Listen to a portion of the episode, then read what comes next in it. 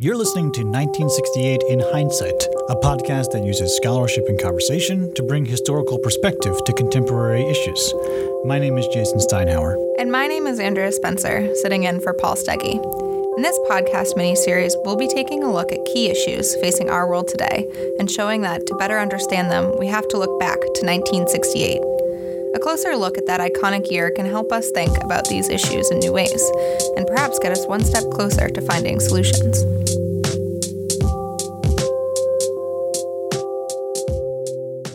In this episode, we're digging into student activism and student protest. And we begin our conversation right here at Villanova University with Raul Diego Rivera Hernandez. My name is Raul Diego Rivera Hernandez, and I am an assistant professor at the Romance Languages and Literature Department here at Villanova University. The scene is Mexico City, 1968. It's October 2nd, 10 days before the start of the 68 Olympic Games. On the Plaza of the Three Cultures, the main section of the Tlatelolco section of the city, students organized a protest. Students organized a meeting in October 2nd of 1968, 10 days before the inaugural speech uh, for the Olympic Games. The Mexican army was on hand, ready to subdue any disturbance. So the army was there at the student event. They were monitoring what was happening. There were also riot police, known as granaderos. And in front of the square, there's this very important building known as the Chihuahua Building. So if you live in the Chihuahua Building, you have like a perfect uh, view to the square. So in this Chihuahua building and in the sides of other buildings surrounding the square, there were a group of people from the Battalion Olympia uh, or the Olympia Battalion. The Olympia Battalion was created as part of a special force for the Olympic Games. They located in the main windows facing the square. And in the time that the student activists start their speech, they start shooting to the students at the time that the military and the police were entering the plaza. The next day, the New York Times reported what happened. They wrote, Federal troops moved on a rally of 3,000 people in the square of a vast housing project just as night was falling. In an inferno of firing that lasted an hour, the army strafed the area with machine guns mounted on jeeps and tanks. The newspaper reported only 20 people killed, although they increased that number in the days that followed. We now know that government forces massacred many, many more. It became pretty much like a tramp because from the four different sides where you could exit the square, it was completely blocked by the armies. In 1968, the Olympic Battalion was not publicly known. It was only in subsequent decades that research and declassified government records unmasked their existence. We knew about the Battalion Olympia many years later. Uh, we didn't know they were the ones who started the provocation against students, but they start shooting the students and people start running desperately. Some people die. Some other people were able to, to escape. There were not only students in the square, there were also family members of the students. Uh, there were also many, many kids who were accompanying their brothers, their sisters. You had also different labor movements. You have the teachers' movement there, the railroad movement there. So it, it was an attack against the civil society. It was a state crime against the civil society. The massacre in Mexico City was one of dozens of violent protests in 1968. Student protests turned bloody and often deadly in New York, Paris, Berlin, Rome, Poland, Czechoslovakia, Tokyo, Pakistan, and elsewhere around the world.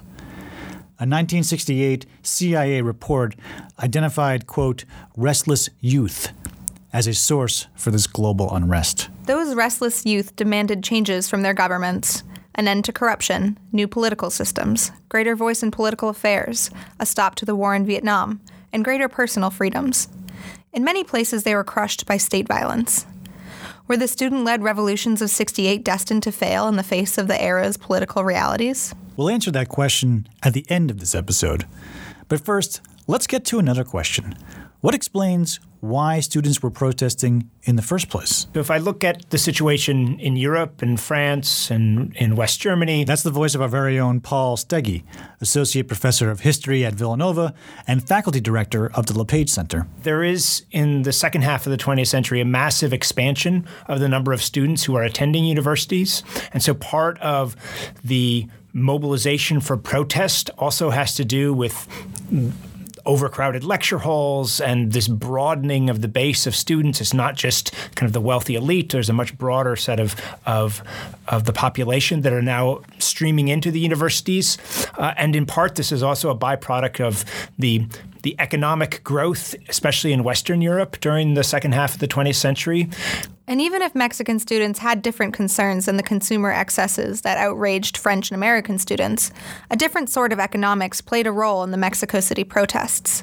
In preparation for the Olympics that year, the Mexican government spent large sums of money remodeling the city, particularly the subway.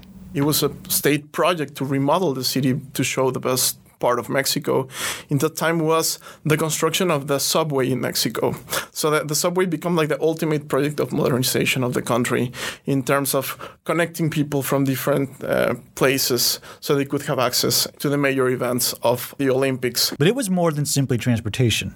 The subway and capital projects aimed to show the rest of the world that a developing country was fit to host the Olympics on a global stage. The fact that that the Olympic Games in Mexico is the first time that the Olympics were being hosted by a so called third world nation. And so that this now becomes a mark of the ways in which in which Mexico had achieved, had had moved on to the status of, of a modern state, and that that all of these events were supposed to showcase a particular form of, of Mexico, a particular vision of Mexico.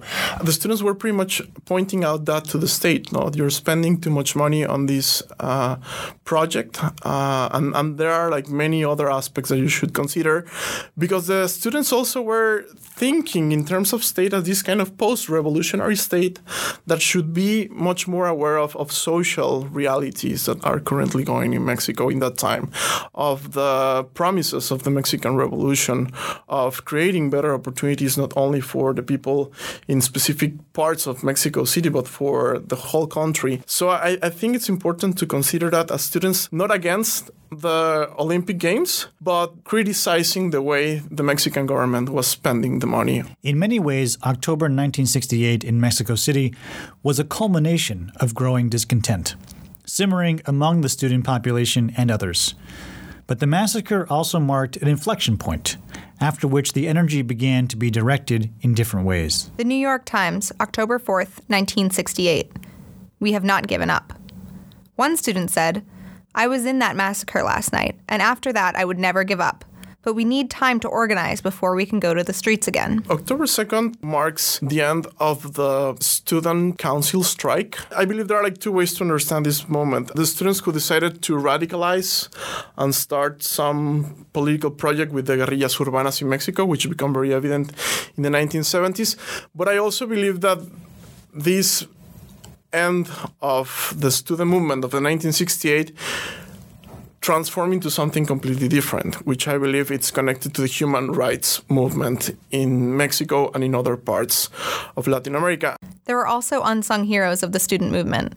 Not those in the square, but those who walked the streets, mobilizing and spreading the message. There was this other part of the student movement that never got the historical recognition that they should have. And these were the people that were doing street politics. So the people who were doing street politics were people that were talking to others in different public spots of the city who were explaining the demands of the student movement in supermarkets, in buses, who were developing other kind of relationships in order to gain the legitimacy of the student movement. So these groups, uh, especially um, built by women. Uh, I, I, believe that the, this very important street politics transform and evolve into something that uh, became pretty much like a landmark in Latin America, which is the fight for for human rights. And and I can, for example, think about the maternal activism, for example, of mothers of Plaza de Mayo, but also the women in Mexico of the Comité Eureka who are searching their disappeared children. That's really fascinating me to think about the ways in which sort of hidden labor of the student movement, especially by women who were not as visible, become so important in helping to explain the lasting power of the student movement that is about much more than just student politics or university politics. it, it is very interesting to think about these particular moments in which state violence becomes a trigger for mobilization, but I think also for the desire to find some sort of other political language to make visible these issues that are somehow beneath the surface.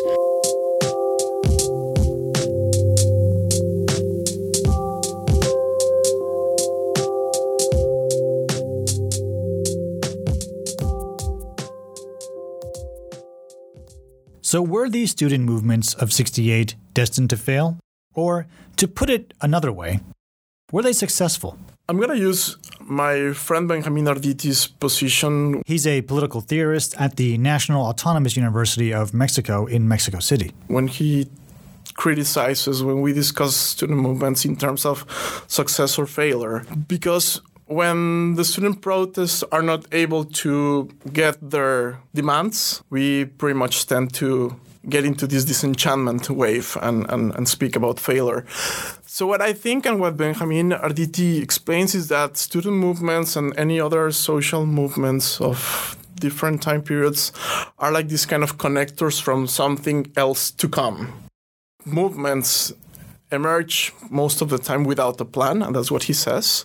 Uh, the movements don't have a plan, but it's it's enough for the movements to say. Estamos cansados, no? We're tired. We're sick of this specific situation that we're currently living. We are um, in a moment that we have reached the point of enough is enough. In the Mexican context, the spirit of student protest continues. In recent years, there has been a revitalization of student protest in Mexico. During the 2012 presidential election, the PRI candidate, Enrique Peña Nieto, fled the stage in the face of student protesters at the Ibero American University in Mexico City. And in the moment that he was leaving, there were like massive videos um, of, of, of, of Peña Nieto running out of the university.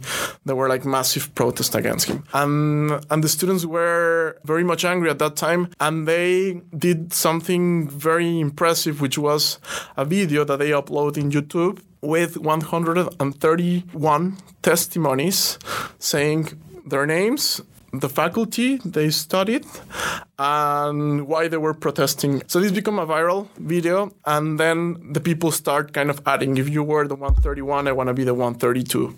So that's when the student movement emerged, the 132.